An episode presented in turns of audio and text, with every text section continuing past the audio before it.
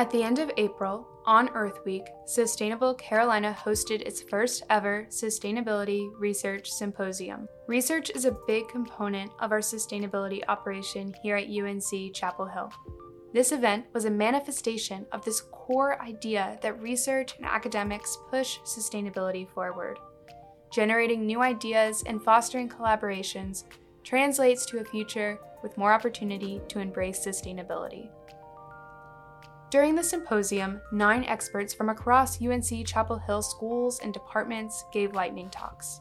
On today's special bonus episode, we'll hear from two of the groups, both of which talked about utilities and the infrastructure they rely on to provide a service to customers.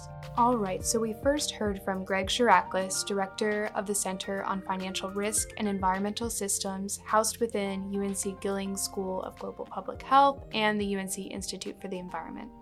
CoFiRES analyzes disruptive environmental events and looks at the financial impact of those events.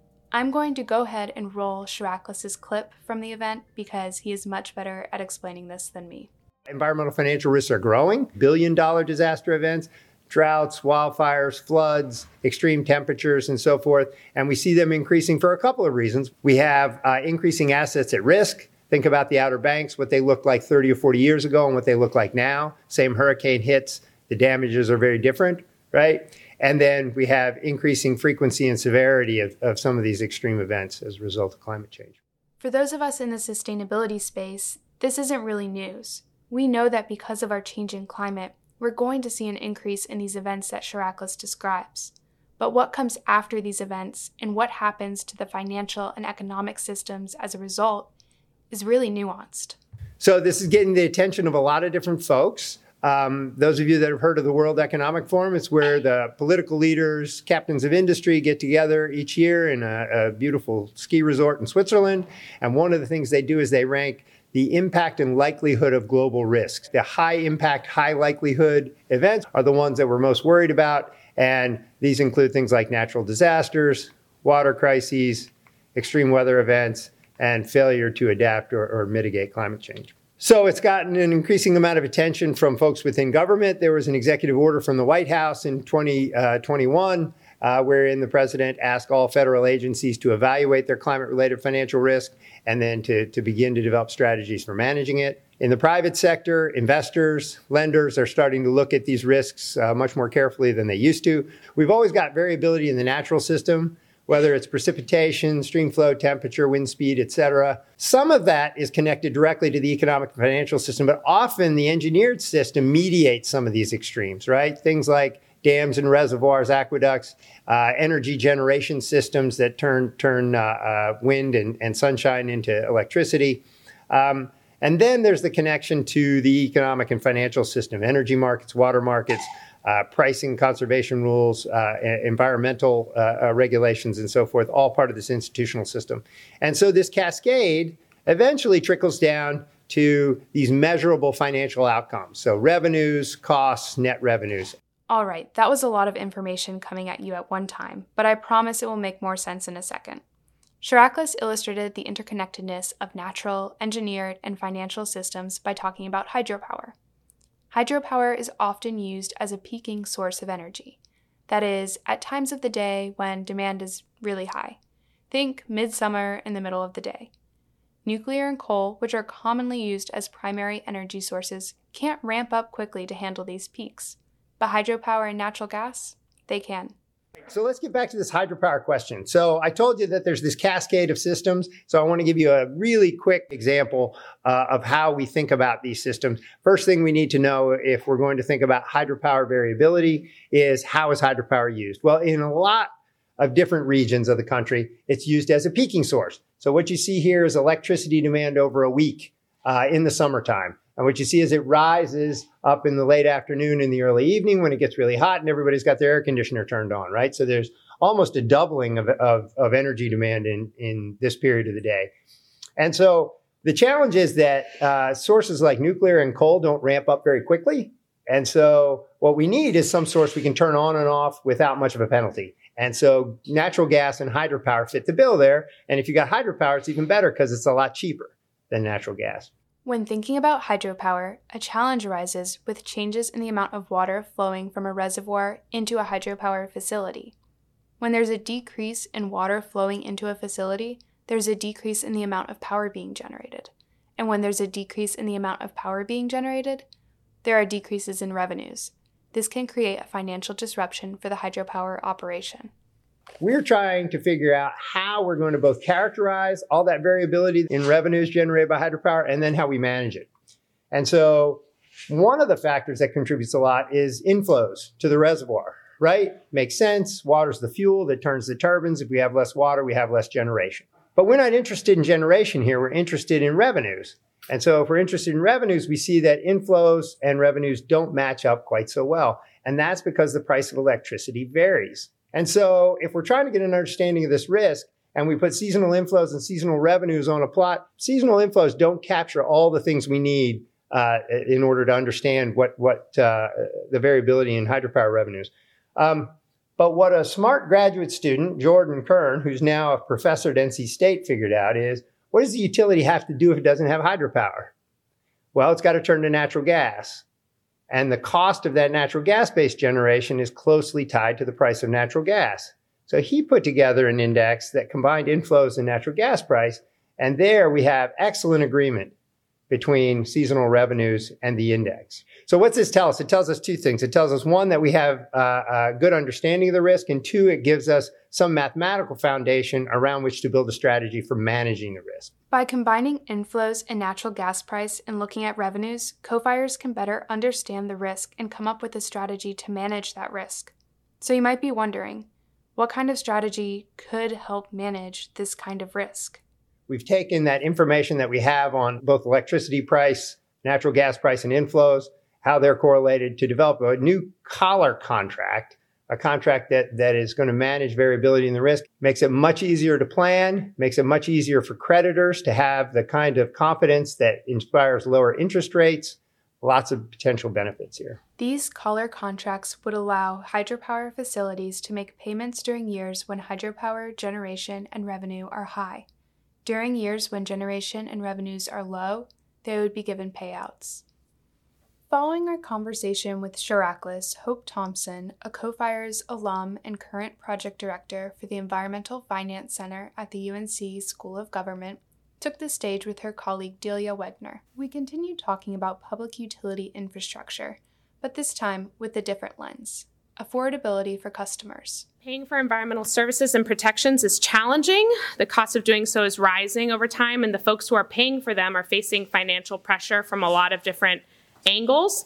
So, whether it's increasing water quality at a regional reservoir, or a homeowner who's trying to weatherize their home, or maybe a local government that wants to upgrade their 50 year old treatment plant, um, we're often asking the question of who's going to pay for this?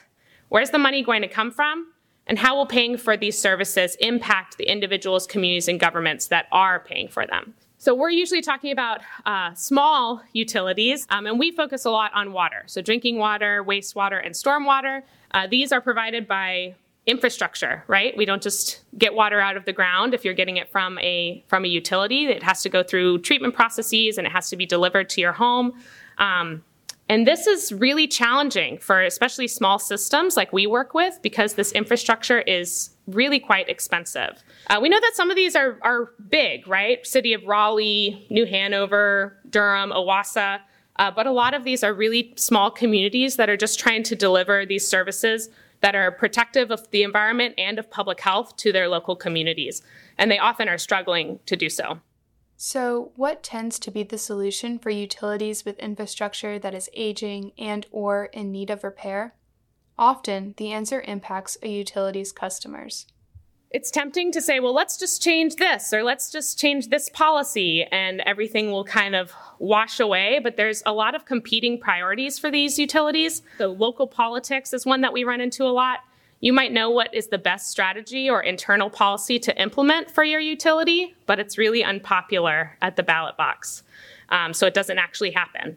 And then regulatory requirements. So, for good reasons, there are stringent um, standards that these utilities have to meet to protect public health and the environment.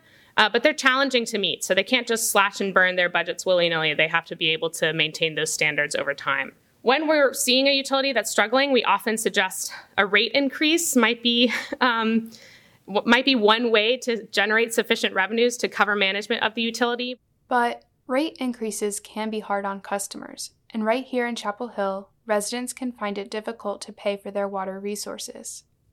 Folks in our town who are making less than $25,000 a year, they're spending upwards of 4, 7, and 11% of their annual income on their water and wastewater bill alone. So no rent, electricity, internet, food, none of that. This is just water and wastewater. This year, Thompson and Wegner have been working together to look at strategies for improving affordability. These solutions come in the form of customer assistance programs, which can be used to help lower income customers pay their water bills and thus prevent water cutoffs. Here's Delia Wegner talking about customer assistance programs. These caps usually target low income customers, and they can do this in several ways. For example, there could be a long term bill discount program or even a temporary payment to help prevent a water cutoff. Bill discounts are the most popular type, but the type of cap that a um, utility implements really depends on the legality of funding caps in their state. Um, Washington state, I believe, is the only state that explicitly allows a utility to implement a cap with their um, rate revenues and to charge different rates to different customers. Currently, North Carolina charges the same rate to every customer, but locally, there are ways utilities themselves are helping customers. The Orange County Water and Sewer Authority, or OWASA, for example, is able to provide temporary assistance to customers, but North Carolina law prevents how long this assistance can be provided to customers. To better understand programs at the municipal level that could have a greater impact, Thompson and Wegner looked outside the state. One of the most innovative models that we found is used in Philadelphia and Baltimore, and it's this income based billing model. So, for low income customers who qualify, their monthly water and sewer bills can be limited to just 2 to 4% of their household income. Unfortunately, this is not something that we can do in North Carolina at this time. Even though this customer assistance program wouldn't fly in North Carolina right now, municipalities are still working to make paying water bills a less daunting task. Right next door in the city of Durham revised their cutoff warning letter to use plain language and clear directions on what to do next when a customer is facing a potential water cutoff. After discovering that language in cutoff letters could be confusing to their customers, the City of Durham revised their letters to use plain language and clear directions. The original cutoff letter, and what it says is your payment must be received in our office by 5 p.m. on the last business day tra- prior to the disconnect date. Which is like, what does that mean? Like, what is the last business day? Your payment must be received. Like, why am I even getting this letter in the mail? So they revised it. If you do not pay or contact us by 5 p.m. on June 23rd, your water will be shut off on June 24th. So this provides a really clear directive to the customer. This is what you have to do by this certain time, or else your water will be cut off. So a simple change like this doesn't require them to charge different rates to different customers, and is something that OWASA could do right now. Um, that's legal under North Carolina law. Um, and even though it doesn't provide a direct financial benefit to customers, it does help them understand what's happening and how they can prevent their water from getting cut off. These two conversations by CoFiRES and the Environmental Finance Center were enlightening. We depend on utilities for access to electricity, water, and more. I think most of us probably don't think about everything that has to happen before we flip on a light switch to turn on a light, or how we access water from the tap. We've engineered systems to give us access to these resources, but changes to our environment and aging infrastructure can create financial stress, both on utilities and the customers depending on those utilities. That's it for this bonus episode. I hope you'll join us for our next bonus episode, where we'll be exploring urban heat islands and strategies for building resilient energy systems. We'll talk to you next time on the Sustainable Carolina podcast.